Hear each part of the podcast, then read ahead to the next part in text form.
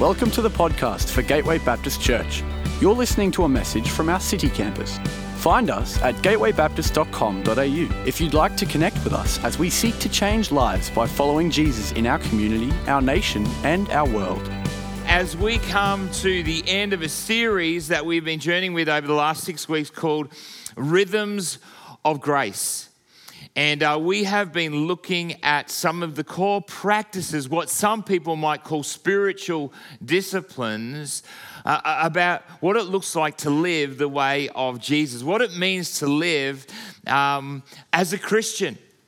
And so we've been unpacking not all of them, there's lots of them. Um, but over, over the past weeks, we've been looking at uh, things like Sabbath and simplicity and prayer and fasting.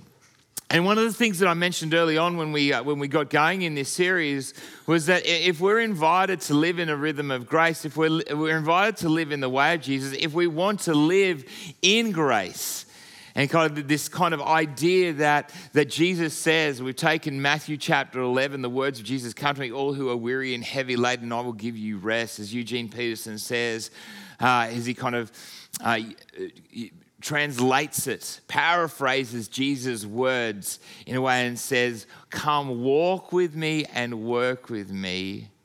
I will show you how to live. I will show you, I invite you into the unforced rhythms of grace. To live in that way is, is not just to know it, not, not just to know the way of Jesus. As John Mark Comer says, we are called to live not just the life of Jesus, we're called to live in the lifestyle of Jesus. Jesus had a way of living that was filled with grace. Jesus had practices in his life that was filled with joy and peace. Jesus lived an unhurried life, and he says to us, Be yoked with me, walk with me, and you'll also know this life. See, living the way of Jesus is to live in the lifestyle of Jesus. And so, this last uh, subject, this last area, this last practice, this last rhythm that we're going to look at is actually surprising. It's the practice of hospitality. The practice of hospitality. Now, if you read some of the great spiritual discipline classics, you won't see hospitality in there. But when you look at the life of Jesus, you see that he lives in every part of his life a lifestyle of hospitality. He lives a life of hospitality. And he then invites us, and Paul goes on to tell us, commission us, command us to also live in the way of hospitality. In Romans chapter 12, we read these words. I want to give you a bit of context before we get to, uh, to hospitality. Romans 12, verses 9 on says, Love must be sincere. Hate what is evil, cling to what is good, be devoted to one another in love. Honor one another above yourselves. Never be lacking in zeal, but keep your spiritual fervor serving the Lord. So you've got this lacing of love for other and service to the Lord. Be joyful in hope, patient in affliction, faithful in prayer. Share with the Lord's people who are in need. Practice hospitality. We're told not just to be hospitable, but we are told, Paul says, to walk in the lifestyle of Jesus, to practice it practice hospitality. Now, I don't know what your vision is or your sort of hospitality is. I, I, I grew up in a home that was filled with hospitality. Uh, my mum just loves to, to, to have people over and share table fellowship. I'm going to use that word a little bit table fellowship, having people over. And uh, my dad, I remember every Sunday we just have different people over from church, and the house would just, it felt, felt at times like an open door policy, particularly when I was in my teenage years and, and into my early 20s before I decided to move out of home. Uh, I, uh, I, there was just this open door policy. People would just always be coming in and out, and they wouldn't be just friends or uh, you know acquaintances. There'd be you know, it felt at times like random people. You know, people from very different backgrounds, uh, people uh, who were sometimes challenging. You know, people who certainly want, weren't from the same faith background as us. So there were some challenging people that we came. And as we continued, we also had people who, who came from other countries. And my parents, I, I used to live downstairs with a two story house house and I had a bedroom and they kind of developed the, the other half just for guests to come in. And so we particularly people from the South uh, the South Pacific would come and, and regularly stay and it did get to a point where I, I wasn't enjoying this, I'll be honest. Where, where they'd come and they'd use my bathroom and they'd use my soap and they would use my razors. And I remember having a word with my parents saying, It's wonderful, mum and dad, that you're so generous with your space and with your time, but it's not really working for me. Uh, I did have that conversation on, on a couple of occasions, but, but I'm very grateful for their heart to open the home to many people. We had, I remember having lots of laughs as we shared the table with people that I just wouldn't normally hang out with. And, uh, and so I picked up, I, I, I picked up some of this. And so when I got married to Megan, I wanted to do, you know, have a similar kind of thing, but I don't think I fully understood what hospitality was. And so my idea of hospitality was on Sunday after church, just inviting my friends back for lunch. And I, I wouldn't tell Megan this. You know, I, Megan is an amazing cook. She, and, uh, and amazing, if anyone's experienced Megan's cook, she's amazing. I thought, this is, this is great. I'm just going to invite my friends from church back every Sunday without telling her. That lasted about three weeks. And then Megan pulled me aside and said, Andrew, we're not doing this anymore. You're not doing this anymore. And it's not because Megan wasn't hospitable. It's because that somehow I'd misunderstood actually what the heart of hospitality was, and I certainly didn't understand what it was to honor and love my wife. See, I think we've got a, a, mis, a hospitality is misunderstood. See, you may be sitting here right now going, We're talking about hospitality. I hate cooking. This sermon is not for me.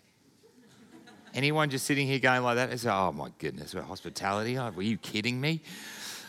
Barely cook toast.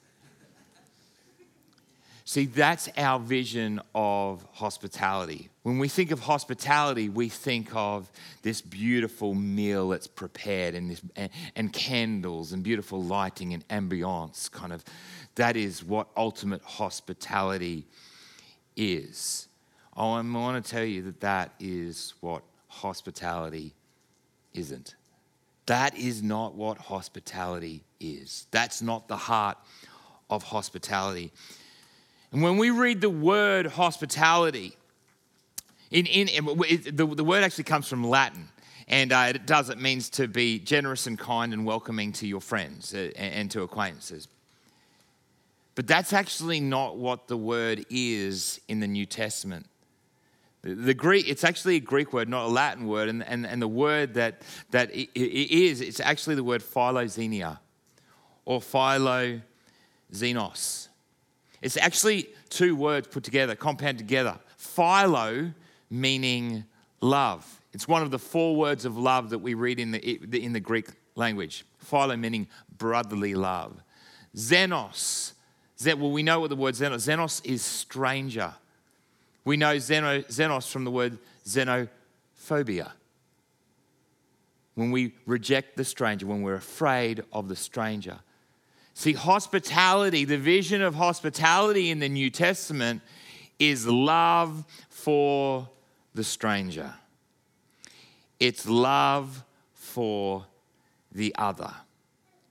And Jesus lived and showed us what a life of love for the other, love for the stranger looks like as he invited people into his life and into his world. Jesus lived with a heart of, of, of hospitality. To put it in a really tacky way, I know this sounds really bad, but Jesus was the host with the most.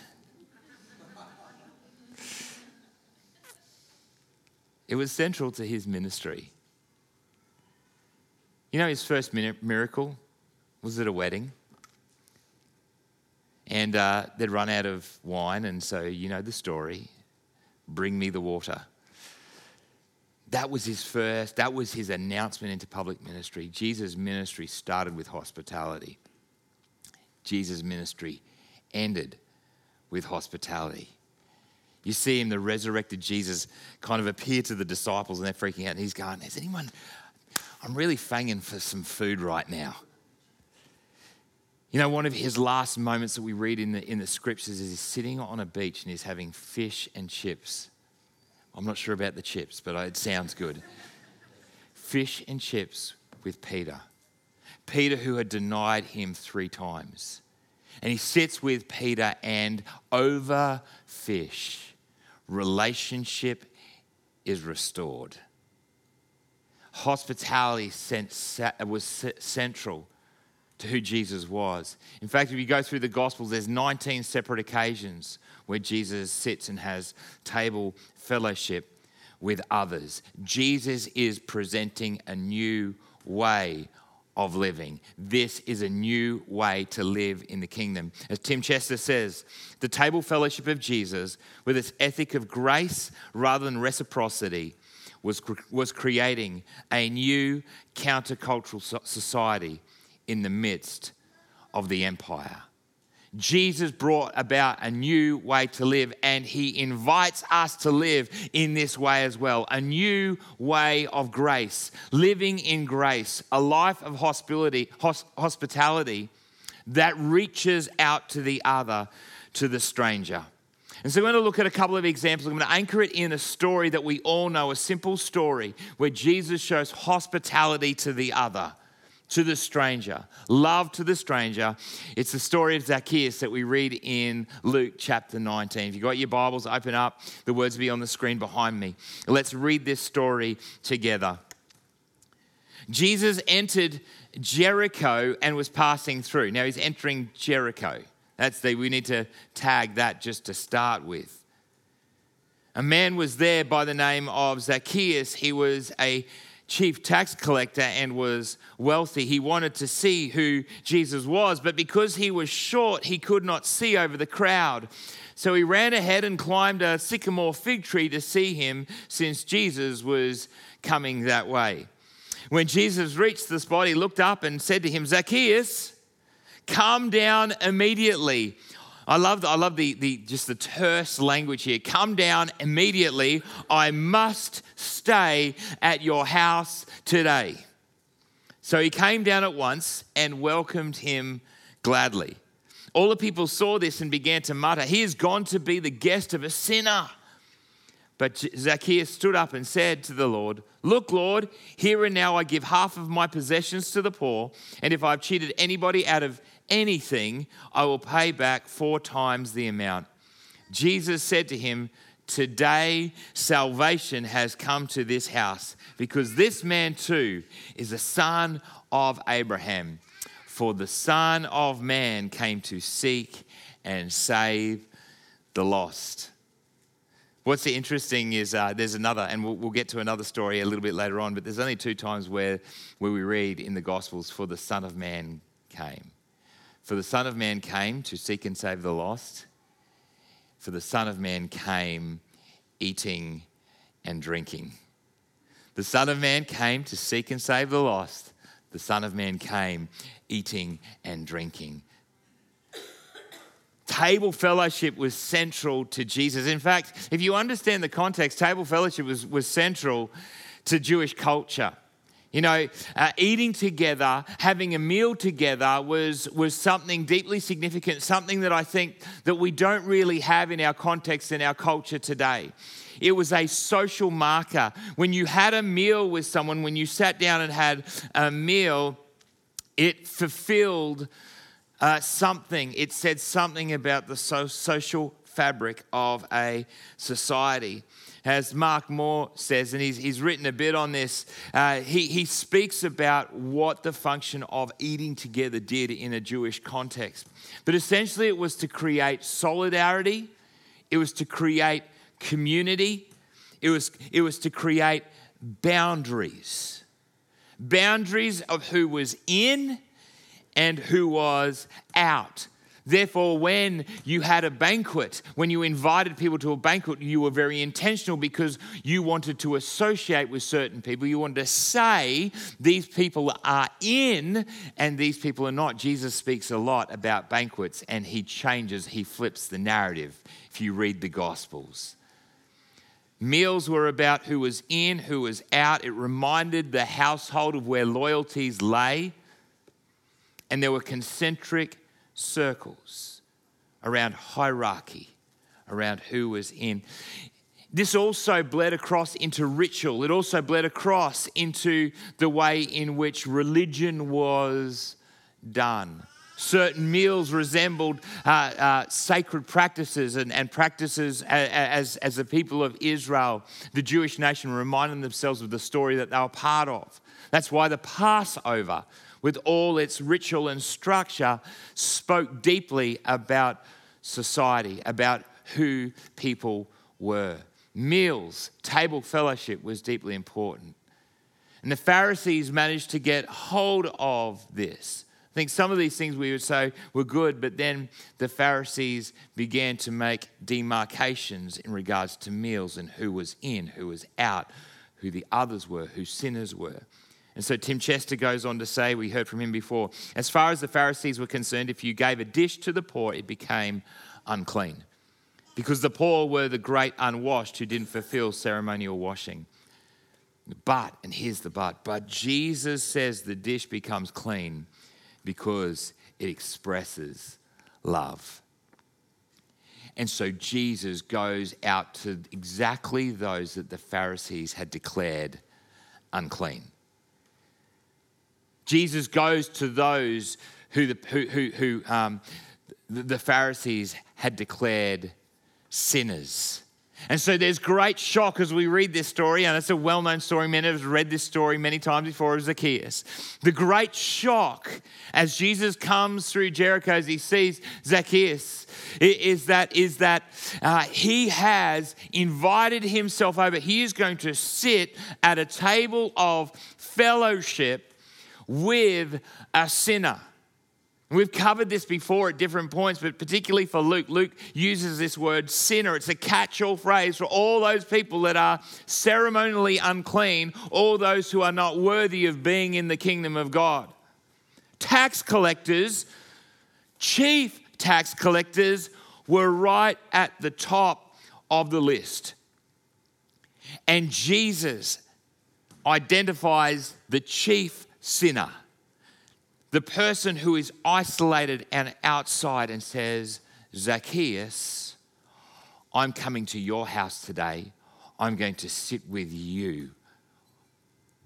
I want to be with you. And the shock and the horror. Now, you know, we don't really connect with tax collectors these days. It's not like we sit here in our in Brisbane in the 21st century and go, "Oh, how how obscene tax collectors! Are you kidding?" Well, maybe you do. I'm, I'm not quite sure what your relationship is with the government right now. But I reckon there's other groups of people. You know, if you heard that Jesus said, "You know what?" He Jesus invited over a sex offender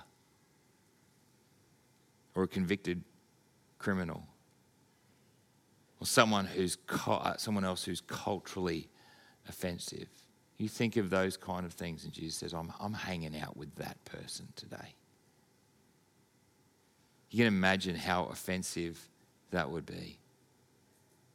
And Jesus uses a meal, table fellowship, this very deep act within that context and that culture to say, I am renewing the story. I'm changing the story. I'm stepping into a world and I'm using table fellowship to say, there is grace here. He invites himself, and I love this, I pointed out before, Jesus invites himself over. He says, it's not, Zacchaeus, I'd really like for you to come over. I'm putting on this dinner party. It's going to be incredible. There's going to be water there, but you know what that means. Uh, you know, so, oh, it's going to be, it's going to be incredible. And then, and then, you know, there's five loaves and two fish, you know, but uh, we'll see where that goes. Jesus doesn't do any of that. He says, I'm coming to your house today. You know, I reckon we live in a world, and this speaks powerfully, I think, into a world that is deeply isolated. If there was one person that was isolated in that context, in that culture, it was Zacchaeus. Jesus needed to be a person who goes, Zacchaeus, I'm coming to yours. I'm stepping into your world because Zacchaeus wasn't going to say, Jesus, will you step into mine? We live in a time of isolation. It's offensive in some ways. To, you know, you would not today go, hey, I'd really like to come to your house for dinner. Now, maybe that's not what we're called to do, but maybe it is to say, hey, listen, I'd really like to spend some time with you. Let's grab a coffee. Hey, at, a lunch break with that person at work who's really struggling or the outsider who, whatever it is, hey, I want to step into your world. Because there are so many people right now who don't know even how to invite people into theirs. We live in a time of isolation and guardedness where people literally don't know how to invite people into their world. Jesus identifies the isolated and the lonely and he says, I'm hanging out with you. Who are the people in your world? Who are the people in your street?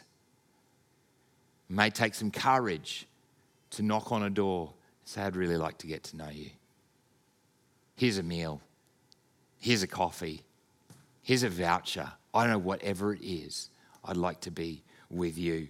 Jesus does it in a culture and a context of the person who's isolated. And it's the gift it is a gift that we have for our world today.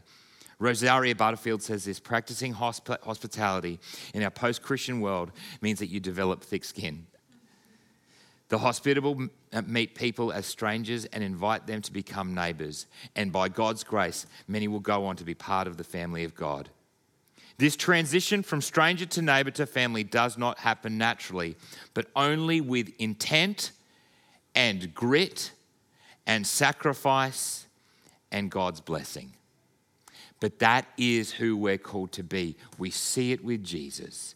He goes to meet the stranger, he goes out to Zacchaeus, and we're called to do the same. Who are the people in your world? Who are the people in your street?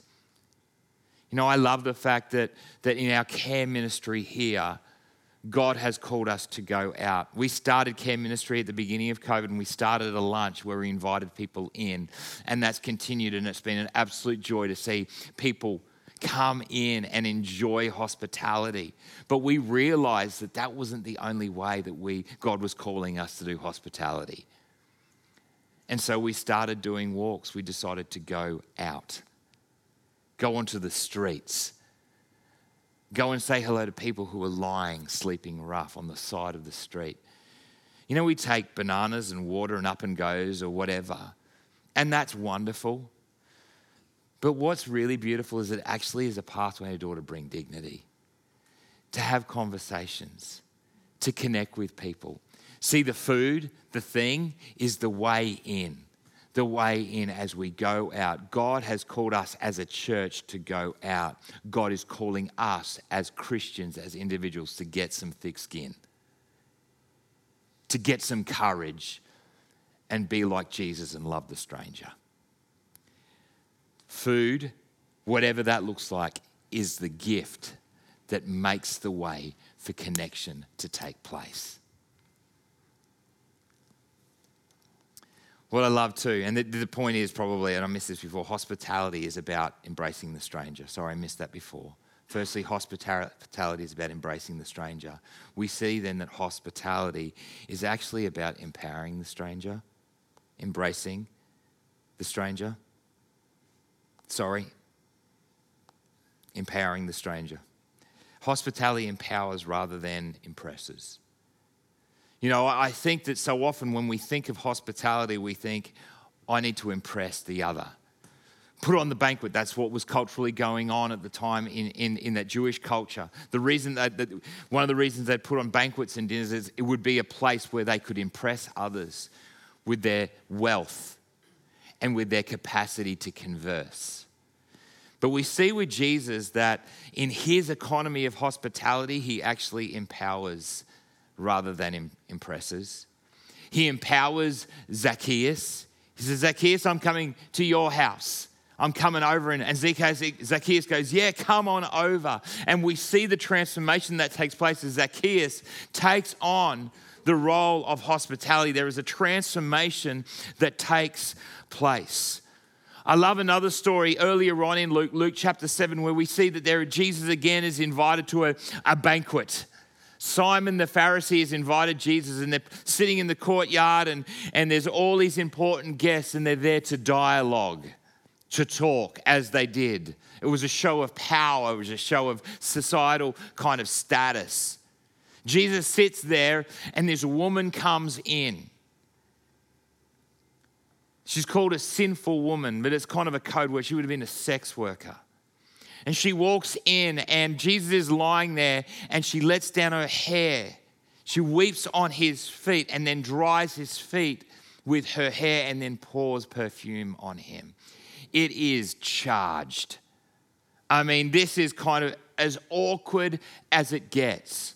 Some theologians say that the woman is, is only doing what, she, what she's doing to Jesus is the only way that she knows how to relate to men. To have your hair down in that culture was deeply, deeply controversial. It's the only way that she knew how to relate to Jesus. Yet Jesus responds to this act of hospitality in the context of table fellowship. He enables and he allows this woman to bring what she has, to bring who she is to the table. See, hospitality isn't about saying, it's not a power play. It's not about saying, I will do this and therefore you will reciprocate another point. Hospitality is opening your life up and saying, I allow you to participate in this meal. I allow you to participate in my life. And Jesus, you can imagine in that moment, he just looks at that woman with great compassion and love. And the way that we can do that, the only way that we can look with compassion and love on the, on the other, the stranger, the sinner, whoever it might be, is when we can see them through the lens of Christ and see the people that we come across with as image bearers of God. People who are made and created just like you in the image of God. What I really love about the table and about food is that it's a very egalitarian thing. Everybody has to eat, rich or poor, whatever your family background, whatever your religion, whatever it is, whatever your story, everyone has to eat. And there is something in the process of eating, I find, when you gather around the table, doesn't matter what your story is, everyone's doing the same thing. I love that Jesus just engages with this woman sees her for who she is, and can, with his deep love, see her heart. We embrace the stranger when we invite them into our world. We show hospitality by allowing them to be who they are in our midst. Without any judgment, we invite them into our life. Sounds great, doesn't it? But when you really put that into practice, you invite someone into your home, someone into your life who is on the nose, socially or literally, whatever that might be, well, it's a different story. Jesus empowers, hospitality empowers rather than impresses. It embraces the stranger.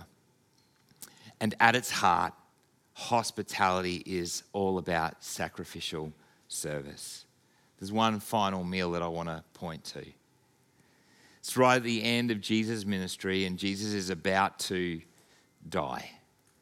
And he knows it. And he celebrates with his disciples in a meal. And we read this in John chapter 13, verse 2 says this The evening meal was in progress. We know from other stories that Jesus had gone ahead and prepared. It was the Passover meal. And the devil had already prompted Judas, the son of Simon Iscariot, to betray Jesus. Okay, so Jesus has organized a meal with his closest 12. He already knows that Judas is going to betray him. And as we're going to see a little bit later, and he's had an altercation with Peter about the whole thing. Well, he's about to have an altercation with Peter. There's a lot of dynamics going on in this place. Jesus knew the Father had put all things under his power and that he had come from God and was returning to God. So he got up from the meal, took off his outer clothing, and wrapped a towel around his waist.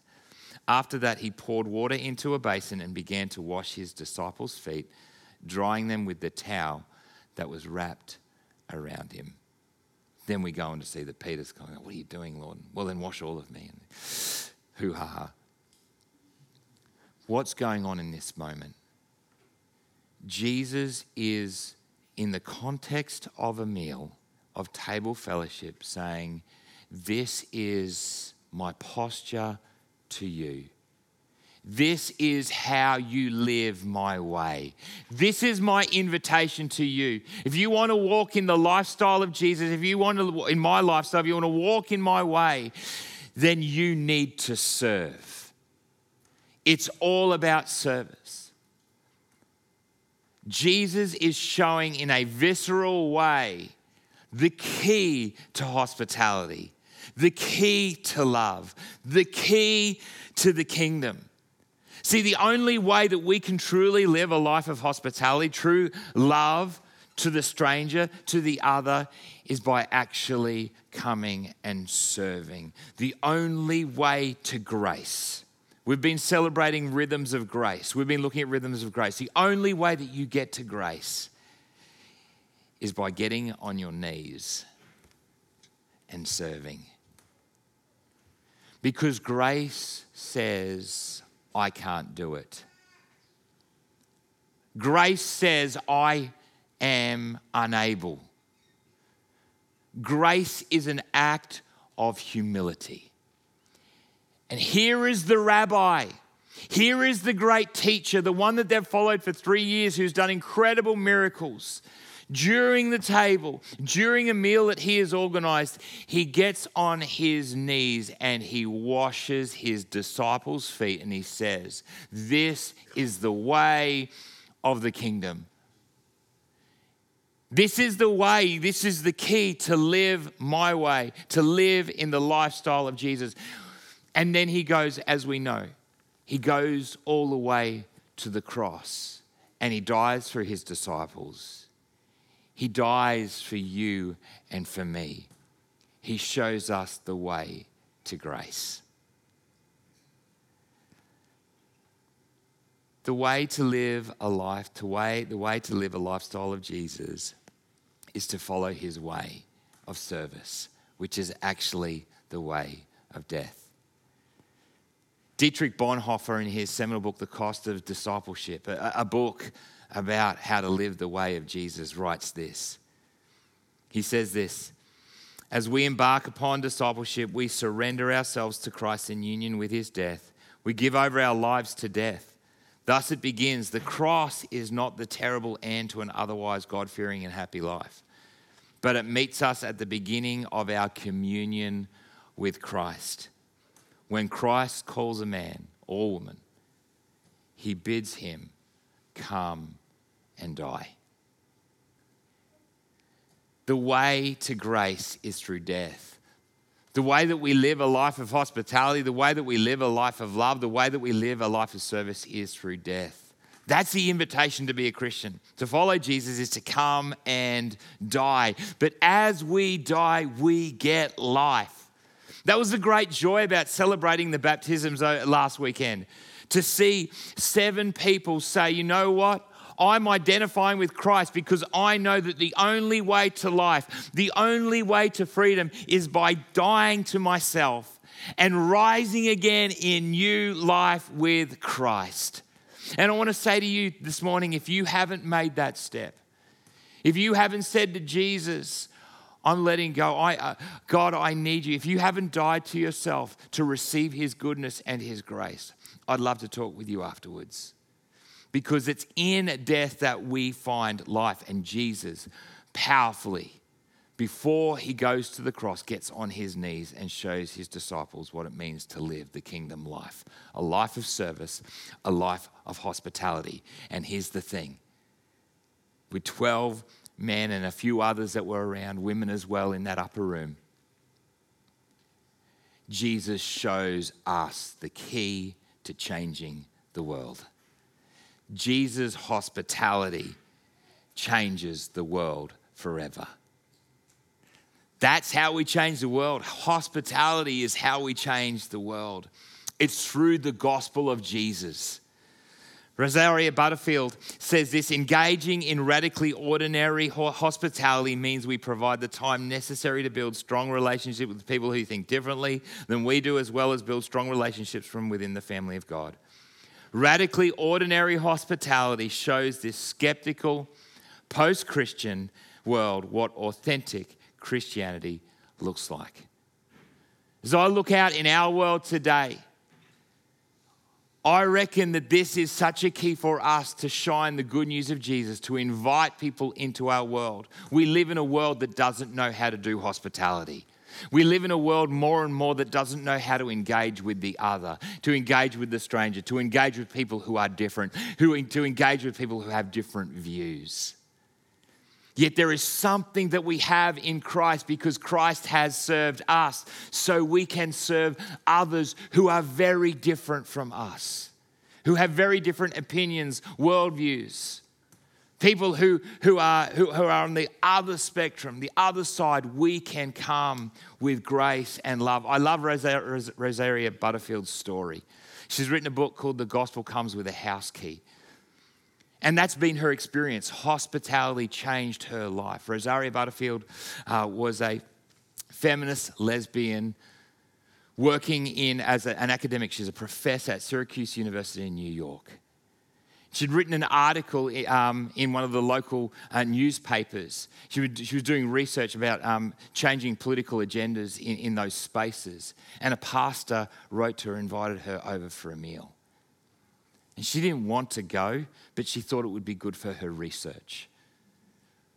She was, I was listening to her story the other day. She said it took about 500 meals.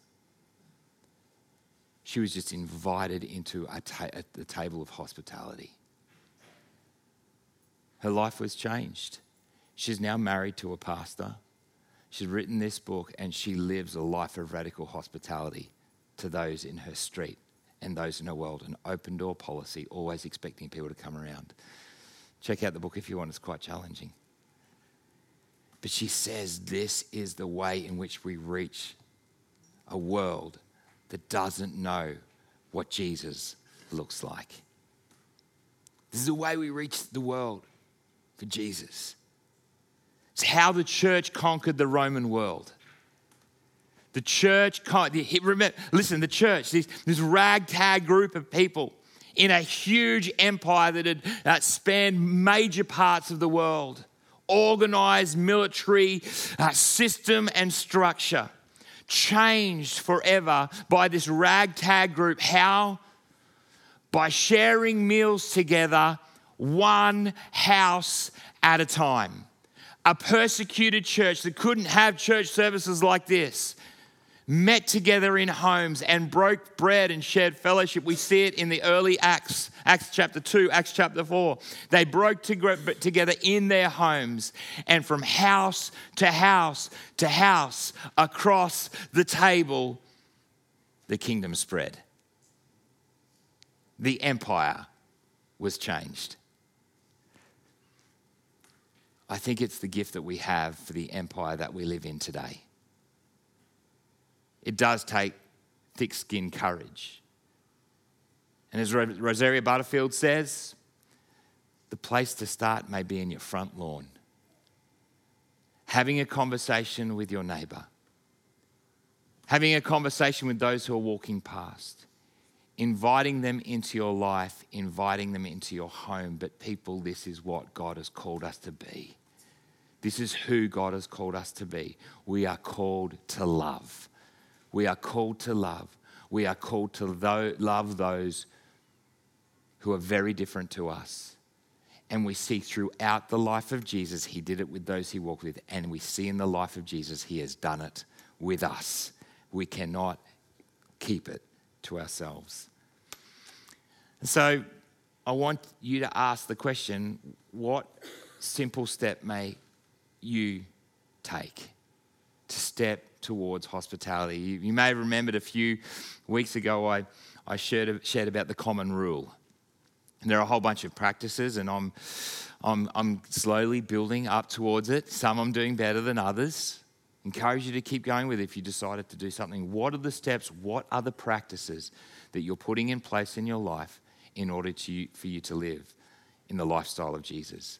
In the common rule, it's spend one day, a meal with other people every day.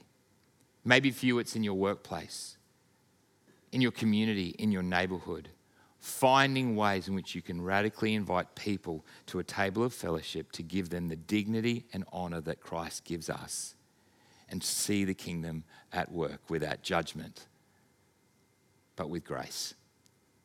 Because that's what Jesus did for us. You know, I've got here, as you can see, I've, I've got a communion table. It represents the invitation that God has invited uh, to us. He's invited us to the table.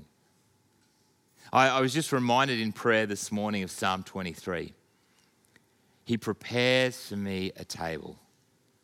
He prepares for me a table. In the presence of my enemies, my cup overflows. We see throughout the scripture, God invites us to a meal, to a banquet, to a party. This, isn't, this is serious business, but it's a serious business of joy. It's a serious business of celebration. It's the serious business of life. Here's what I'd love us to do. I'm going to get the band to come up. And what we're going to do is we're going to celebrate communion together. What I'd love for you to do is, um, is come when the, in, in a moment after I've prayed if you're a believer here today, a follower of Jesus Christ, you're invited to the table to come and to grab a, a piece of bread and, and grab some juice and take it back. And maybe, maybe by yourself or with others around you, just give thanks to God and thank Him. And then I want you to be still, either before or after you take communion as you remind yourself of what Christ has done for you, how, how, he has invited you to the table, how he has died for you and for me, his blood poured out for you, his body broken for us. I want you to ask the question Lord, how can I invite other people to my table? How can I invite people to see you and to experience your goodness and grace in a new way? Why don't we stand? I'm only getting you to stand so you're mobilized, ready to move. That's it. You can get calm and grab it in a moment, then go back and grab a seat. But let me let me pray.